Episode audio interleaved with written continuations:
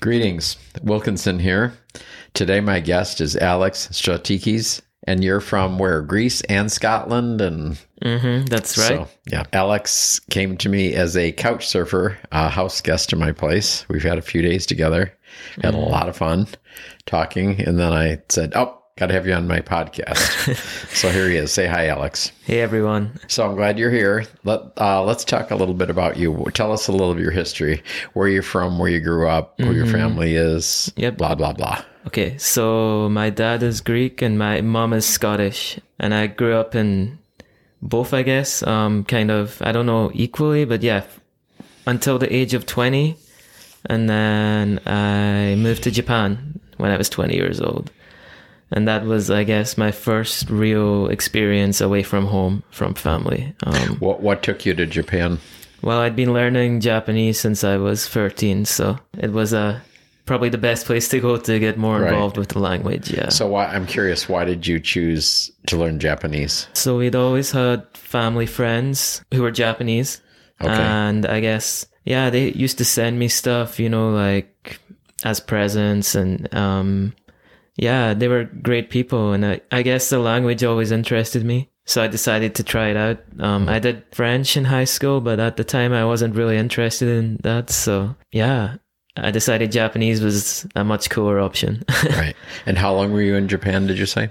Mm, so it was non-consecutive. I was there, I think, for a year, and then I started university. Um, Where did where'd you go to university? so I moved to England for university. Okay. I was in Newcastle, and right. one of those years was also in Japan as an exchange year. So Oh, I cool. went back for one more year. So you studied something in Japan? hmm Did Yep. you just study the language or something Uh, so it was Japanese studies. So it was the language, culture, history. Gotcha. Yeah. hmm and you like Japan. Yeah. of course. So you've traveled to a lot of countries, I guess. Uh, since that point, yeah, I've been traveling a lot more. How many Um, countries have you been in? this year I reached 40. I think it's 41 or Wow. 42 now. Yeah. Yeah. Are you part gypsy? uh, no, no, Huh. no, but, uh, no, I hope to keep going. So there's a lot more I want to see. And obviously you're in the US now. Uh huh. Uh, how long have you been in the US? So after I graduated, I moved to Boston for a job. Um, and I wasn't actually there that long because I really didn't enjoy the job. Um, and that was kind of when the whole travel kicked off because I didn't have, I wasn't really sure what I wanted to do at that point. So I decided just to travel um, up until I had a better idea. So you Um, were in Boston and then mm-hmm. so most of those countries you visited after Boston? A lot of the European ones were before, but yeah, after Boston, um, that was when I kind of really kicked off on the, uh, I guess, pedal to the metal with the yeah Right. travel. So, yeah, What is your most exotic country you've been to? most exotic? Yeah. Ooh. In whatever way island, in maybe? whatever way you want to call yeah, exotic. I don't know. Maybe like the Bahamas, or I guess that's exotic in my mind. Also, Hawaii and Puerto Rico. I mean, they're both technically the U.S., but yeah. So from you being over there, I mean you're saying Hawaii and Puerto Rico and I go, eh. but you like it. Mm-hmm. Yeah, Because yeah. it's different for you. I love warm places. I like islands. So you Uh, must like Palm Springs. yeah, of course. Except you're coming here when it's a bit a little bit chillier. Ah, the weather's fine. It's better than most of Europe right now. So Okay. yeah. All right, and you have family where? What's your growing up situation? Uh, so I have family in Greece, um, and then on my mom's side, it's more complicated. Uh, so she, I, I guess, like mainly it's Scottish and Irish mix, um, but we also have a lot of family in England. On my uncle's side, you know, like we have, uh, I have cousins who are like half Ukrainian, Spanish, um, some Jamaican. Wow, it's quite yeah. a mix. Yeah, I mean, my mom did one of those, you know, like a family lineage sites, Right. and uh, she's part Norwegian, it turns out. But also, we have family, you know, in like we knew about the ones in Canada, but also like the U.S. and Australia, um, New Zealand. So, Wow. Yeah, That's cool. and she grew up in South Africa as well. So yeah, Okay. um, yeah, it's uh, it's very complicated, and we have family in Hong Kong too. And you're gay? Yes. When did you discover that? I guess when I was a teenager. I don't know a year exactly, but yeah, Okay. So definitely. you came out after your teens. or no, maybe when I was like 18, 19. Was that Uh-huh. uneventful? Your coming out process? Uh, I didn't feel like it was so eventful. but maybe to some other people, I don't know. Yeah. yeah. So no big story there, huh? Not really. No, I mean, friendship group, it was the first people I told. I mean, I guess like, yeah, most of them were like, I had bisexual friends, gay friends, lesbian friends. Um, I had one friend who uh, had just transitioned as well. So yeah, I mean, everyone seemed pretty open about it. So it wasn't a big deal by any Right. means. Yeah. And you have an online blog. Yes, that is What's that, correct. what's that about? So I do. I've just started an online blog um, for accessible travel um, for autism in particular. Why did you choose that? Uh, so I'm autistic. So during lockdown, I was out of work. I wasn't doing much, as like I'm sure a lot of the world was in the same situation. Um, and I was trying to think of something to like take up my time, get me off my feet again, like some new ideas. And that was just one that came to me. There was nothing really in the way of that. There was a lot of travel blogs, but not really any for, or any I could find at least. It was focusing particularly on accessible and inclusive travel, but with regards to autism. So yeah, it seemed like a good idea at the time. And what's your goal in doing that? Like Um, why why are you doing it? Mm, so obviously the main focus is, I guess, advocacy, um, and letting people hear my side of the story, um, as an autistic traveler and having traveled so much. And also, you know, I'm hoping to work with more with the tourism industry in various fields to make the industry more inclusive and accessible to autistic travelers. How are how are they not accessible or inclusive now? Um, like what what was the problem that you wanted to solve? Oh, well, I mean, uh, we could talk all day about this. Really, there's so many different gaps that are missing. I guess. Um, I guess a big one is sensory. You know, a lot of autistic people have sensory processing They're very, issues. they're sensitive, right? Mm, it could be to light, it could be to sounds, it could be to, you know, touch and feel. So yeah, um, and I mean, there is some really great, uh, tourist attractions and organizations that are focusing more on that now, on different ways to make it more accessible. Um, but I mean, there's always going to be room for improvement at this stage. So yeah. So if someone were, let's just say, let's pick something out. Say they were doing a tour. How Mm-hmm. would they make that accessible for you? there's all different ways and again it just depends on the individual but for me you know like i've been to several places now where they offer you sensory bags at the start of your uh, trip and that's that could include all different kinds of things including sensory maps as well those those come in a variety of different What, forms what is the sensory map? so I don't, yeah, um, for example, one of the last ones I saw, that was one of the best ones. It had a, I get very easily confused with uh, directions and you know like anything ver- uh, verbal. Right. It's very hard for me to process that, so I prefer to see things written down or you know like explained in different ways. So yeah, on the map it had like uh, all the routes. It had little symbols showing like don't touch this, you know, like uh, this is this. Um, there's audio here. Um, I'd have to drag it out. It was really great. There was probably like it was very uh, comprehensive. Um, and had all the different lighting levels. Like Wow. that doesn't really affect me, but for some people For that's some great. people, yeah, right, Mhm. right. So it was about being inclusive. You know, it's not just about one person. It's about like the entire community. So so um, what country was that in? that was in England. That was in Bath. Um, Uh-huh. Yeah. So someone had thought all that out. Yeah, they did a really great job. Um, Hmm. It was very one of the most inclusive experiences I've been to. Hmm. hmm How did that make you feel? Yeah, it was great. It was great to see them doing a good job. Um, and I was there on a press trip, so I was the focus was to write about you know accessibility in Bath. Um, and they definitely did probably the best job out of So anywhere you I gave went. a high recommendation. Yeah, for sure. um, yeah, yeah. Bath's a great city. I would recommend to anyone who wants to go to England. I've been to England, but I haven't been to Bath. Mm, yeah, it's not so popular, but I love history, and it's where all the Roman ruins are and the Roman bathhouses. So, which Oh, is where wow. it gets its name. So Mm-hmm. go back to your blog. So so again, what do you specifically? What do you want to accomplish with it?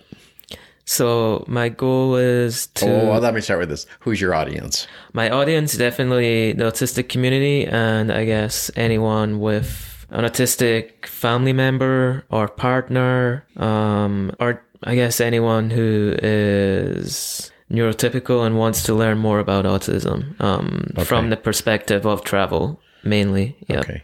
So you're helping them learn the ropes, basically. Is is that what you're doing? Yeah, Like, to an extent. Giving them pointers. Yeah, yeah. Okay. hmm I'm trying to do like accessible travel blogs. Um, also, just talk about like my perspective on various things I've experienced while traveling. Also, I eventually want to go into consultancy, so that's something I'm looking down further, like further down the line. Sorry. Mm-hmm. So, yeah. and that would be for people who are organizing or setting up.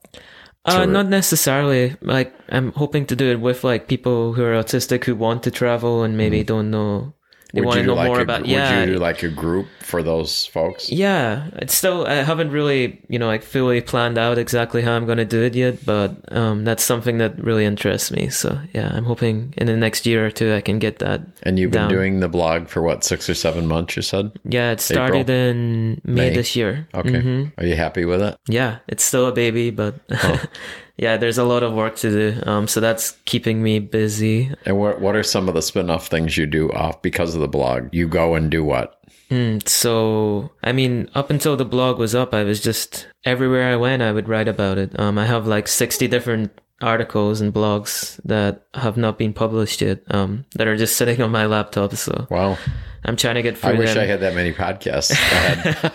Yeah. So, I mean, it's good in a sense because I have a lot of stuff to work with for, Right. you know, the future. But, uh, yeah, so it's a lot of work getting through it all. Um, also, I've been writing guest articles. I have been working with some accessible and inclusive tourist, um, organizations. So that's good. Um, yeah, it's just, I'm just trying to like, you know, even things out right now. Um, it's still a very early days. So, um, yeah, I want to get things to like a good level where I'm not like, some days I'm got so much to do and other days it's like nothing. So so you're more of an even keel. yeah, yeah, I'm still trying to work that out. So, hmm You said you're autistic. Mm-hmm. So when did you figure that out, or what? What's your journey?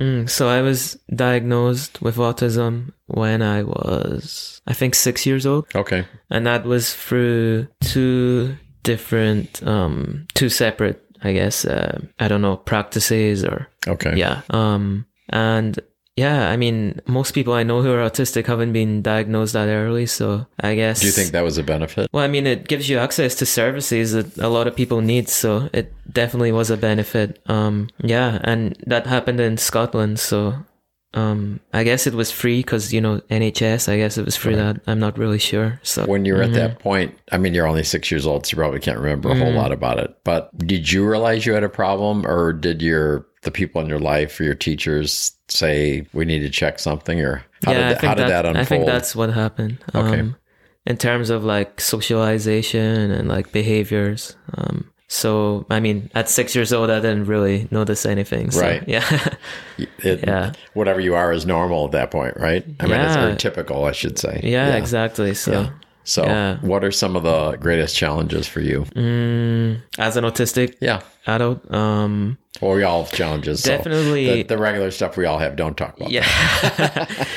uh, oh, there's some big ones. So definitely work is a big one. Um, you know, in terms of disabilities, I read recently, and it's quite a scary statistic that uh, autistic people are the most uh, disadvantaged in the workplace. You know, like 87, 75, somewhere between their percent is uh, unemployed. Oh, really? Yeah. And it's not always because people don't want to work. You know, the vast majority do want to work. Um, for the longest time, I did want to work and I couldn't get a job. Um, you know, there's a lot of barriers in the way of uh, autistic people getting jobs. Um, Is it mostly around communication and those skills, or what? That's a big part of it. I mean, lots of jobs, you know, the interview process alone, that's very not autistic friendly in probably nine cases out of 10 or more. Um, you know, a lot of autistic people as well, including myself, don't like telephone calls. We can't do it. It's like very anxiety inducing. Oh, really? Um, yeah. So, you know, if Are you better in person then, or what? much better in person, I do not like to talk on the telephone. Um, unless Really? it's with someone I know. You know, Okay. th- it's different if it's someone I know. If it's someone I don't know and it's an, an unexpected call as well, that just freaks me out. Um, so, Do you know why that does that? you know, I read an article about it recently and it just made so much sense. But in terms of why, I don't know. It's just an autistic trait, I guess. Um, I think it's to do with the um, I think there's several reasons, you know, the lack of face, um, not being able to see the person you're speaking to, like being able to read the lips and stuff. So the unknown is the like kind of scary. unknown, I guess that's one of the reasons as well. And also the unexpectedness of, you know, someone just ringing you out the blue or whatever. So, so yeah, that alone, that's just one barrier out of thousands, you know? So, um, there's a lot to consider, and I don't think many workplaces really take into consideration that. So, Did yeah. you use the Did you use the words neurotypical before? Yes. So, Okay, yeah, I was. I'm familiar Yeah. with that. Yeah, yeah. It's because a lot of times somebody, to the way I look at all this Mm-hmm. is, you know, we all think differently. It's just the way we're made. Yeah, exactly. So Mhm. neurotypical would be just counting numbers. More people think about something this way or react some way, right? yeah, it's what's But it's not considered like you're typical by the exactly because you do it. Yeah, and that's like way. the whole movement of the neurodiverse movement. You know, it's like Right. that. It's just a different aspect of you know Right. Hmm. behavior and the way people think and feel, and yeah, it's just like two sides of the same coin, I guess. So, yeah, So you're gay. You, Mm-hmm. I assume you date sometimes. date sometimes, yeah, um, How does this affect that? yeah. It's not always easy. Um, again, there's a lot of You don't want to be on the phone with them. no for starters, and some people do, Yeah. and that's like no, I can't do that. Can Um, you do texting or is oh, that yeah, texting's fine, texting but- is okay. But I, I'm much better in person. Yeah. One hundred percent. You know, like texting after a while, it's just a bit overwhelming. I feel. I feel. You know, I could get so much more done and said with less energy if I'm in person. You know, if a per- and I get to. You know, the, when you're texting, there's no body language and stuff. Um, it's very easy. It's more easy to read a person when you're with them in person, like their intentions, how they feel. So yeah. hmm But some people with this, hmm no, they wouldn't. My experience is they may not be picking up on body language. For That's- sure. That's part of it for some, Uh, some it people, is, yeah. right? And I mean that but is you, but you, but for you, you do pick up on it. Sometimes, not always, but I mean, it's better to have it in front of you than guessing through text, you know? Um, Right. uh, yeah, I mean, that is a big thing. There's a lot of dating culture that relies heavily on, uh, I guess, uh, interfering, interference, you know, like guessing what the other person is Right, thinking and right. feeling, which is a lot of work. Right. um, sometimes, you know, I tell people straight up, usually that I prefer um, directness and straightforwardness, and that scares a lot of people as well. Right. But you know, um, so if so, if you were dating the way it is. somebody, do you tell them that this isn't could be an issue or something they need to be aware of, or do you not bring that up? Mm, I don't what? tell them it's an issue per se. If if I'm dating someone, you know, it's I make it clear that you know this is who I am. But you know, it's uh, I mean, I don't haven't experienced anyone yet who's like said, okay, it's not going to happen because of this, which is a good sign, I guess. Um, So you haven't heard? Oh, really? Get out. Yeah, no, I mean, yeah, Okay. that's never happened. Um, That's good. I'm sure it has happened to many people, which is unfortunate, but I've never experienced it. Um, yeah. Anybody else in your family experiencing the same thing, or is is this just Autistic? No, I don't know anyone else in the family Okay. that's. It, or no, sorry, my little cousin. Um, she is four years old now, three or four. Um, I'm terrible with numbers. That's another Right. thing for me. Ages, Well, I- I am, numbers, yeah. telephone numbers. I can't remember. Yeah, so Well, mine is directions and Yeah. names. I Yeah. cannot remember. yeah. So she's three or four, and I think she just got uh, her diagnosis through. Okay. So, um, yeah. So she's, yeah. I mean, she's still not talking. Um, and you know, it might take a while for her. That's another, you know, trait of uh, autistic children. Not all of them, but yeah, some of them either go on not to speak or speak very later in life. So, So if you're dealing with, uh, I'm Mm-hmm. assuming most of my listeners would be neurotypical, right? Mm-hmm. So what would your what would you like to say to them to help to help better understand you? better understand me. Right. Um, I would say, you know, first of all, it's, I guess it's important to listen to what the autistic and disabled community have to say about their own experiences. Um, I feel like there's a lot people can learn from that as lived experiences, you know? Right. Well, I agree. That's why you're on Um, Yeah, there. yeah, for sure. Um, so I mean, the willingness to listen is a big one. Right. Um, if you're not gonna, if you're not willing to listen, it's not gonna really evolve. It's a two way street, you know. Um, yeah, I mean, but it goes for me personally, I think it goes past that point. You know, I feel like uh, there's a lot more the education system across the world could be doing to be more inclusive. Because I mean, you know, like if you don't learn it in school, it falls upon either the individual or the parents or whatever. Right. So, and I Do, feel like do you this think is. things are changing now? Is it getting a little better? I don't really no? know. I haven't. I'm not aware of any educational system that teaches this stuff. I could be wrong, but Right. I'm not aware of it. So I Right. feel like, yeah, I, that's something I would like to see um, in the future, just so people are aware of, you know, communication differences and behavioral differences and just understand that it's like there's always a reason behind it. Um, we're all different. Um, there's nothing weird about it. So, Right. yeah. hmm So from your blog, so Mm-hmm. you is that opened up other opportunities? You, I forget what you what word you use, but you Mm-hmm. go and there are there events or something that you get into, or So your it- perspective is you know they want it or something like that, or Mm-hmm. what? How does all that work? So, I mean, it's still very early. I have been doing some guest articles for different websites. I did Okay. a podcast earlier this year. Um, and past that point, I haven't been to any events as of yet, but I have my first one in Arizona later this month. And what Um, what is that one going to be? And that's for accessible and inclusive tourism. So, yeah. Um, and they, I guess they just want my perspective on it because it's going to be held in Mesa, Arizona. And they are the world's first autism certified city. So, yeah. Oh, it really? Yeah. Yeah. What mhm. have they done to make it so? I guess a lot of so the company that certifies them, um, I've been doing some work with, and Well, they, obviously education would be a part exactly. of. Exactly. So I think you have to have uh, eighty or ninety percent of your staff have to be trained in, you know, like autism, uh, wow, how to deal with autistic uh, patrons, customers. that's Um, pretty impressive. They could mm-hmm. do that. Yep. And so I guess also as well, when it comes to being a certified city, I think a, l- a certain amount of like the organizations or tourist attractions have to be within that uh, ratio as well. So, um, Wow. so yeah, it sounds like they're doing a good job on paper. Um, so yeah, I'm going to go out and see it later this month. When you say accessible, you're talking about autism, right? Mm-hmm. Because I mean, when when I first heard that, I mean, obviously autism did not come to my mind. Mm-hmm. So is that a problem? Just do you think that would be in getting the word out?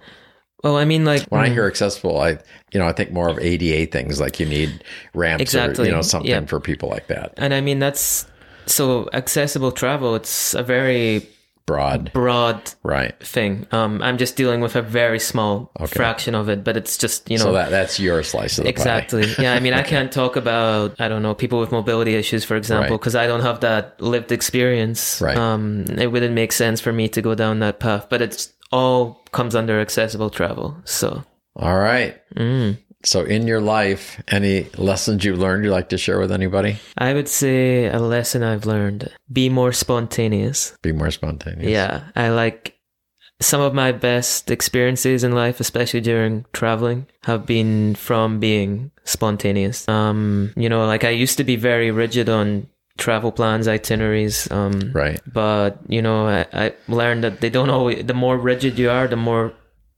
room there is for things to go wrong. Exactly. Yeah, so- more they can break. Yeah, yeah. Right. So that was the start of it, I guess, and then I eventually just started doing things day by day um, when it was reasonable. I mean, if it's peak tourist season, sometimes it's a bit difficult not to book in advance, like your hotel room, for example. But uh, Well, as, we've talked Mm-hmm. about, I mean, I've hosted, I don't know how many, well, you know, I've had vacation rentals, the couch surfing, Mm-hmm. Yep. which is probably over 700 people in my homes, and now Airbnb. But Yep. one thing I would say, as far as couch surfers, and it ties into what you just said, Mm-hmm. and that is that, you know, a lot of them, they crave spontaneity to Mm-hmm. the point of it's almost addictive, I think yeah, and I, because it's like they really don't want to know where they're going to stay tomorrow night or tonight. Mm-hmm. yeah, it's part of the adventure, Yeah, right? yeah, yeah, You don't know what's gonna be around the corner for you. and that so, could yeah. be a problem, but yeah. Hopefully the uh, the pluses outweigh that. yeah, you just have to believe in fate and destiny, and yeah, hope for the best. Um, but you know, like since doing the whole spontaneous travel thing, it's been uh, great. I've met a lot of amazing people. Right. Um, went to some places I never thought I'd go to. Um, And you probably have friends all over now. yeah, I mean, right. most countries I go to now, I always know at least one person. Right. Um, so yeah, and there's still a very large bucket list to work through. Right. So What's on the horizon? Where do you want to be 10 years from now? location wise, or Just whatever wise. Mm, so I guess I'd like to have more countries under my belt or destinations more so that I'd want to go to. I'd like I'd like the website to grow more. Obviously, that's something I want to make my mainstay for the foreseeable future. And is there some point where you can make a living off of that? Do you see? I would hope so. That's the plan. How, So how would that happen? I guess keep doing events. Um, keep So going with like the being advocacy paid work. as a speaker or something like yeah, that? Yeah, okay. I really want to get into public speaking. Um, Okay. Go down the consultancy route. Um, keep going with the press trips for the accessible travel. I mean, that's the plan for now. Hmm. And I would eventually, with all that in mind, like to settle down in one location. Um, which Southern California? that that would be ideal. Yeah, I think California or Australia. Yeah, those are my There's two too many favorite. bugs and stuff down there. You don't want to go to Uh, Australia. Yeah, yeah, no, but it's beautiful. The the bugs coastline. don't kill you, the animals will, right? Oh well, yeah, I'm just kidding. Yeah. Not really. anyway, I appreciate you coming in. You're a good guy. Mm-hmm. Yep. I've had lots of fun with you the last two days. Yep. And uh, hope you come back again. yeah. I hope to see you again But soon. uh, next time thanks I'm for here. being a good sport and coming on here.